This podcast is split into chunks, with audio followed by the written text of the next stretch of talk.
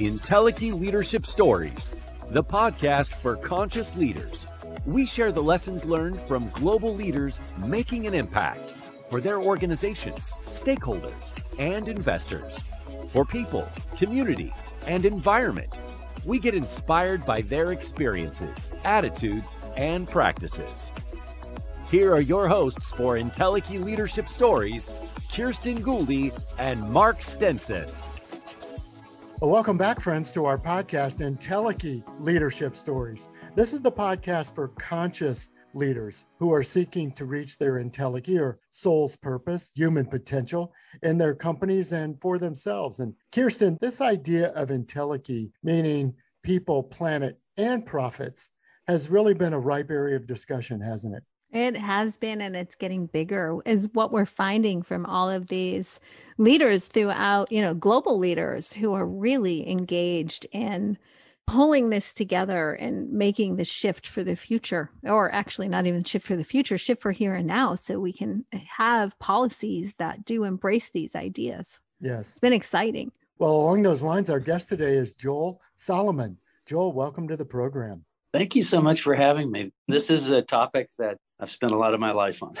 Well, Joel is a founder and executive of the Renewal Funds. This is a financial company that looking to capitalize and fund companies that are value driven in British Columbia and beyond. Joel's also the co-author of a book with a great title, The Clean Money Revolution. And Joel, I think we've got to start here. This this call to action to move the money from what used to be damaging, you know, to what could be regenerative. The potential power of that is enormous. And there is an opportunity to reinvent the future, maybe an odd concept, but reinvent the direction that society has been going. Money has become a driver of far too much on the planet and how we are as humans, what uh, our emotional bodies are, all kinds of far reaching things. And we need to understand, break it down, and return it to a more humane and generative substance mm-hmm. and exchange of goods and services on the planet. So I find that a very fascinating and very large and complex topic to take on. I love it. I love fascinating, large, complex. Those are like key words that I absolutely embrace and love. I have to ask, how did you get into this, right? This is a newer conversation, this younger generation. I mean, we know here in the States, Al Gore tried to have this conversation and he's been booed off the stage in more places than we can imagine, including France, mm. right? How did you get involved in this? You know, I call it a revolution that is now finally starting to take root and anchor in in a meaningful way. I think that the beginning for me is a very unique and special mother. My family was based in Chattanooga, Tennessee.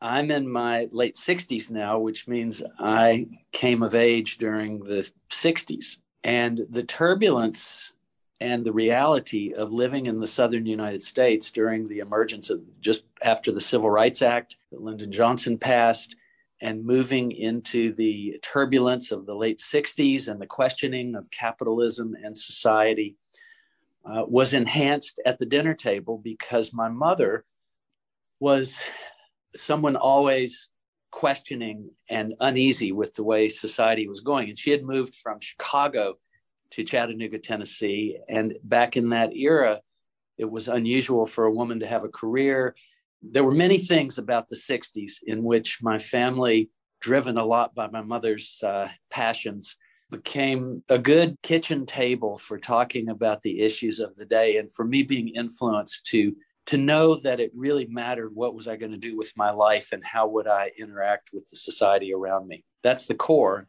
Since we started with a little al gore my family was very political.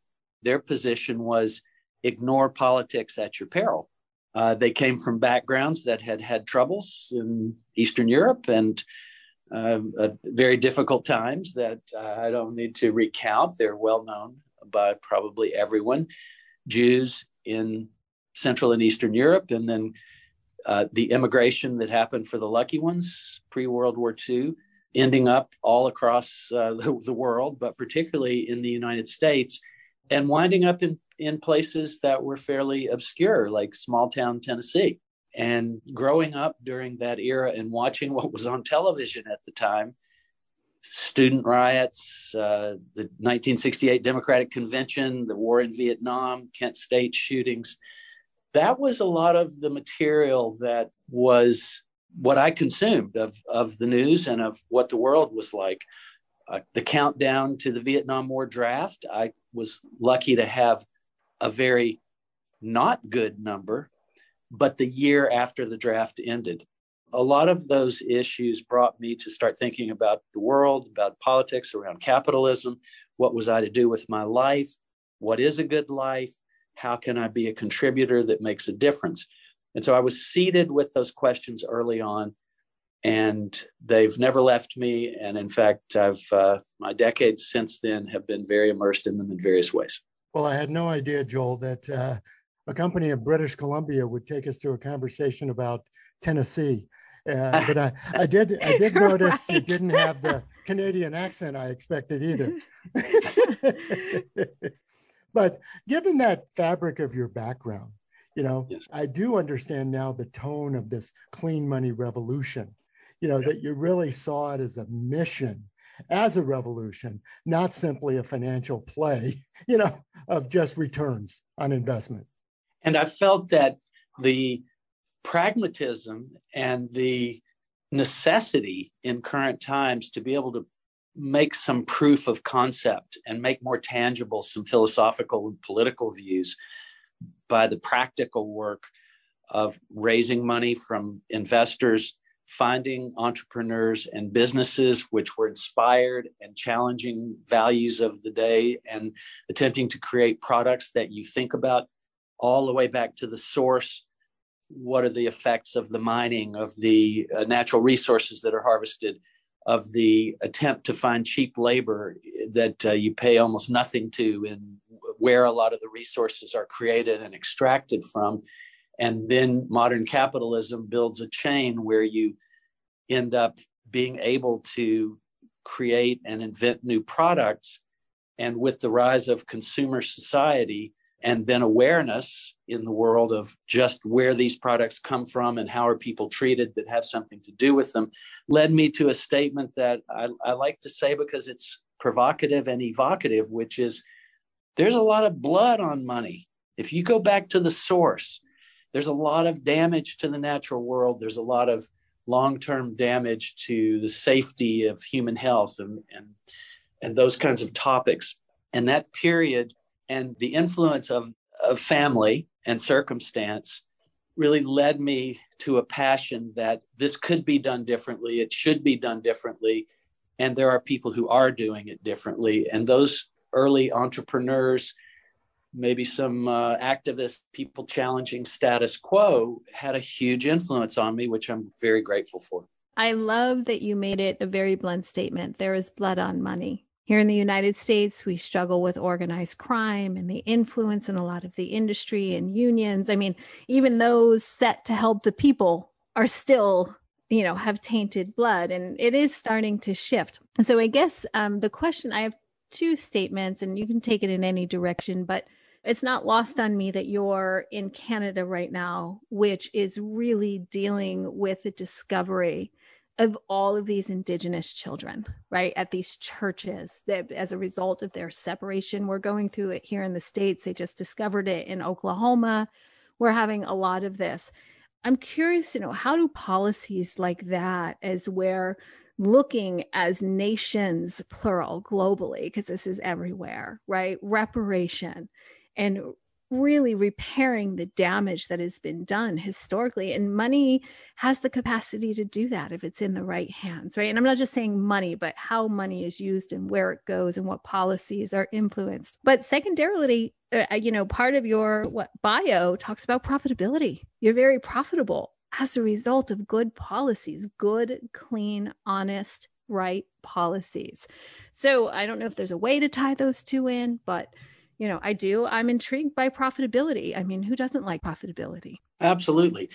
And the reality is, as idealistic as we want to be about trying to invent a world that doesn't even exist, and we somehow all uh, take care of each other and take care of the, the planet so that we can live happily ever after.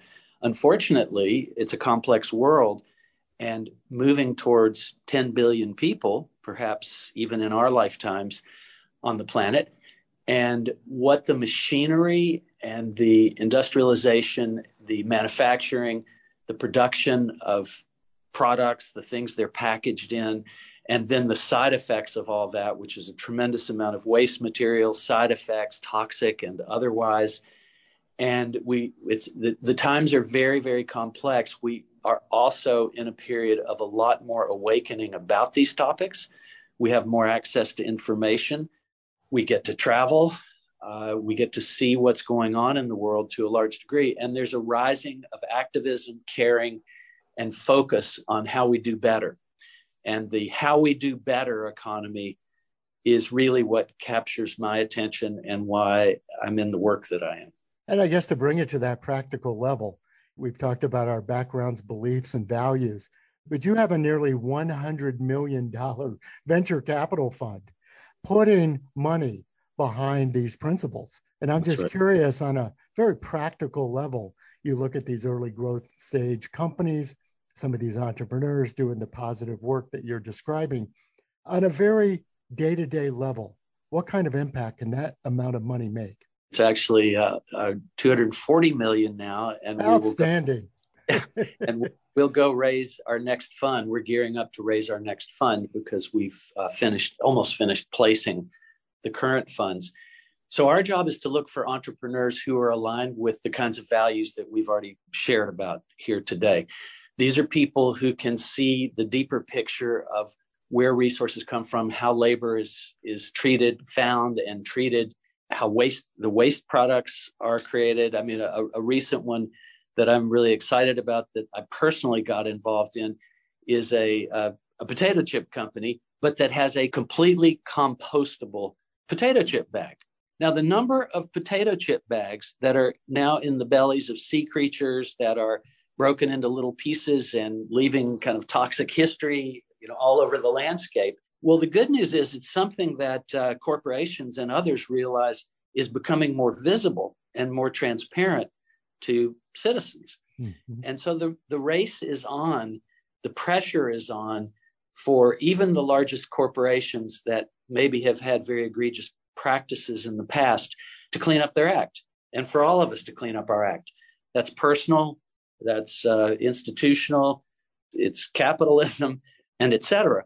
So it's an exciting time to be involved with the entrepreneurship, the creativity, and ingenuity that is going into how do we carry on with modern society. And I'm looking around the room I'm sitting in now. How many things are made of plastic? How many things will never be reused again? They'll be one shot. They'll end up, they may end up in the Ganges River flowing by the holiest sites on the planet. Um, and so there's a massive effort underway to clean up our act. The good news is that the consumer or the investor, all of us who invest our retirement funds, who do business with banks in order to get a home mortgage and, and things like that, are starting to think about and ask more questions and make new demands on going all the way back to the sources how people are treated, how planet is treated, how our waste is treated, and we have future generations that we care about. And we're at a crucial period in, in human history that, that we need more and more of us to make choices at an everyday consumer level, where we work, what kind of companies we associate ourselves with, that we pay attention to the political systems, that we really understand much more is connected than we may have lived as if that were true. And it will be more and more incumbent upon us that we do so. Well, and you've described the creativity and innovation of these small startup kind of companies. But I was wondering, again, on a very day to day level, do you feel like that they are pushing these new ideas out, saying, hey, there's a better way to make a potato chip bag, for example? Or is it in response to a consumer demand? you know, that a new generation of consumers says, I don't want to see that plastic bag ever again? Well, it's it's all of the above. Things are complex and our systems are complex. And when you start to follow a question about where's this packet how come all these packages are lying around the landscape? How come they're in the bodies of fish and other animals and our own bodies? Uh, it's coming back around to us. It'll break down to the molecular level. You'd end up drinking the water. The cycle continues. We have a we have all we have explosive rates of toxicity and diseases that we may not have had in the past and it's affecting human health and it affects the most important part which is our future generations it's very hard because we have such good information now relatively speaking to ignore and just toughen our skins and not pay attention to it mm-hmm. and we have our own health that we're concerned about, our children's health. And we are at a moment of, we're an inflection point. There is urgency, there is ingenuity, there's capacity. We have more and more skills to do things better with less harm. And that is going steadily to increase as a moral and ethical responsibility of most of us as humans and in the systems that we create in order to make life better. And so this is creating a next wave of major ingenuity, entrepreneurial enthusiasm, and has the possibility to create a broader access to resources for more people on the planet. If we follow the entire chain back to, I'm talking to you on a cell phone right now the story of what's in this cell phone, the people who whose lives are working at barely above forced labor. Right. And then there's a waste product that's got to be dealt with that's creating health harms and, and such that I've mentioned and that we're all aware of. Um, this is, I don't know what the name of this revolution is, but it's a responsibility to the future revolution. And it's essential and we all need to pay attention to what our role is in that, what our responsibility is in it, and how we can support that which will make this cleaner, healthier, and be sure that future generations can have a decent life on this planet. Well, I wonder, I given that, Joel, is Ooh. well, Kirsten, often we say, well, what can one person do? So yeah, I, mean, I was gonna. that's exactly what I was gonna pick up on that responsibility word. Like that's you know, such a great word. And I think as you were describing it, Joel, it's like yes, we as consumers, but now uh, as investors, you know, both as individuals and perhaps we have companies that that uh, we're investing in. But uh, where where do you see that we, a listener picking up this podcast right now, could say, "Here's how I could make a difference." Read the labels look up what well those let me let me let me ask you something yeah. right because even if you look at the marine you know if you look yeah. at marine life those labels don't mean anything right with our dolphin safe you know supposed dolphin safe but when you really start tracking they're not really dolphin safe. You think you're getting something but money is paying some tickets to help cover up what's really happening right? So where do we go beyond labels? I know that's a starting point. The point of it is read the label at the level of buying something off the supermarket shelf. Read the label of your politicians your elected officials those who set the regulations and the rules find out the history and the sourcing and the practices do what you can to make conscious choices between the worst actors and the better actors and don't let down that intensity because if we could really understand what's going on with the amount of plastics, the amount of toxics, the effects on nature, on human health. Uh, as we do that more and more, because we are learning more and more that environmental diseases are are becoming enormous. Uh, in other words, the effect we have on the environment and how that comes back and touches us. We've been brilliant and ingenious at creating all kinds of ways to distribute things around the planet and to make unique and wonderful or, or seemingly wonderful um, items and consumer things that we can use to uh, maybe we want to make ourselves look better maybe we want to avoid unnecessary illnesses and things like that how we do this is still to be that that game is to be played out but we're already several decades into the awareness and the making of choices hmm. and we have an entrepreneurial sector and a part of capitalism now that is being occupied by people who care.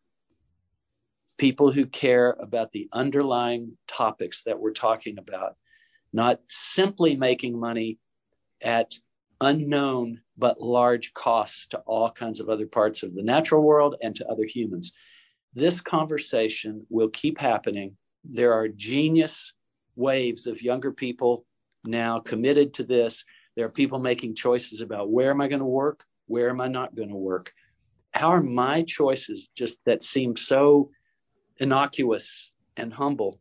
We actually are affecting the entire world with these choices and you multiply us times 100 million people and a billion people and you really start to see some math that can be quite harrowing it helps that we get a little scared and that we learn about some of these things and then make a commitment to higher purpose and to future generations that we're going to make better choices mm-hmm. And you know you're describing a lot of things that have an emotional basis, not just a factual basis. And, you know, sitting on boards, as you were describing uh, before we got on the call, yeah, some of these things are from the heart, they're from the gut. It's not just on the balance sheet or it's not just on the you know, sort of mission statement that's placed on the wall, you know, for all to, yeah. to see. Yeah. That just takes my mind to if we are people that are involved in uh, religious traditions i think our religious traditions they're supposed to help us with our morality and our ethics and our long-term thinking and our contribution to future generations and that kind of thing. And they're going to have to go through or they are going through their own reinvention. If they're going to help me with my spiritual questions and what's a soul and uh, what comes after me and what's my deathbed going to be like when as, as i look back will future generations consider me a villain or uh, might they be able to look at me a little more kindly if I've chosen a life to question these current assumptions and make better choices in life? And do you feel, Joel, coming back around to the kitchen table then and the influence of your family at an early age, do you feel like you're on your calling? You know, is it a higher purpose that you're pursuing? It's always a bit lofty to uh, talk about higher purpose, but absolutely. I've described the, the benefit I had from my home life because I did have parents who who did their best in their period of time uh, to to try to make things better and see a more fair and just world. So it was an easy transition for me. I, I like to remind myself and give credit to my mother, who questioned society in so many different ways, still does. She, by the way, is in her 90s with an artistic photography career that is really taken off. And she photographs a lot of the uh, human condition and helps people see and feel that. So it started. Uh, we have to make sure we put her work in our when we there, talk there to our viewers. We need to view her work. I would love to. I personally would love to see it. Rosalind Fox Solomon. Love it. that's her website and uh, in her 90s her career is peaking and she's publishing books and and having shows and awesomely inspiring. That gives yeah, me hope. So, so i'm going to deviate as a closing question if we don't mind here. So here you are in tennessee in the 60s right? And yeah. one of my heroes mlk right? Martin luther yes. king definitely. And his a lot of people did a lot in tennessee. Did you have the benefit or pleasure or maybe not pleasure of you know being part of those experiences in Tennessee? My mother did her best to expose my sister and I to the issues of the day, particularly race issues, because living in the South and seeing the the Jim Crow era reality with colored water fountains and colored bathrooms, uh, sit in the back of the bus. Those kinds of things were very confusing to me as a young kid. And I now, in retrospect, of course, I've I've mentioned my gratitude to my mother many times um, about this, but um, one of the major events of my childhood, uh, teens, was the 1968 Democratic Party nominating convention in Chicago, where several hundred thousand young people went out in the streets. There was a police riot where many of them were beaten and gassed and powerful water hoses sprayed on them and things like that to try to break them up. But this was a beginning of a societal awakening, of a next step in that long, slow journey towards enlightenment practices and uh, a society that is more thoughtful about about uh, what its impacts are. And so I did get exposed. And on the night of that, what they called a police riot at the time, watching on television hundreds of thousands of kids being beaten and standing there calling for a new reckoning with American society and global society and capitalism, basically. If you've got your heart open and your mind open and you pay attention to things, at this point in history where we have so much access to information, so much inspiration of people who are leading the way and taking risks and pushing new boundary edges, that's what gives me hope. And I, I got to see enough of it. And, and I described some parental influences mm-hmm. that turned me into a lifelong advocate and social change committed person but I also influenced by the father, who was the successful entrepreneur and did his best to do better in the work that he did. So I have the artist, the entrepreneur, and the political family to make sure that I don't forget and get lost in making money alone, but am looking to looking for a more just and sustainable future for everybody. That's high, very lofty, but we have to have high ideals and and set high goals and we do our best on them. That's fantastic. Well joel solomon has been our guest. Joel you have given us a microcosm of practically the mission statement of this podcast we often say how can a business podcast about management and leadership and investment also have a spiritual a metaphysical sometimes you know right. side to it and you've embodied those in your uh, story, and your journey, and your conversation with us today. We can't thank you enough for being on the show. Well, kudos to you two for doing that kind of work. I really appreciate it, and it's been a pleasure to be here with you. Well, and listeners, Likewise. you have heard how to put uh, nearly a quarter of a billion dollars behind your belief system. You know, if you want to change the world, you find a way, uh, whether it's buying products at the store or buying mutual funds where do you invest your money you know these are the decisions that we can make as individuals but then as leaders we can take that and elevate that to a higher calling our full human potential and soul's purpose kirsten thanks for another good conversation today so exciting thank you mark and thank you joel uh, Joel Solomon, chairman of Renewal Funds. We'll have your contact information in the show notes because I know people are want to connect and follow your work and follow the work of your company. So keep up the good work. Thank you so much. And listeners, come back again next time. We'll continue conversations with global leaders in all sorts of industries about how they're building organizations, new products, and new ideas, how they're funding those products, just how they're purpose driven in their leadership calling. So until next time, for Kirsten Gouldy, I'm Mark Stenson, and this is Entelechy Leadership Stories. We'll see you next time. Thanks for listening to Entelechy Leadership Stories with Kirsten Gouldy and Mark Stenson. Connect with us on LinkedIn and visit our website, pureentelechy.com. I'm Jared Kajak. Join us again for our next episode of Entelechy Leadership Stories.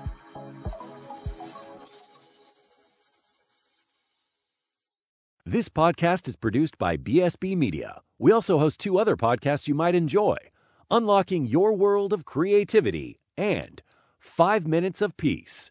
Subscribe today and leave a review on your favorite podcast player.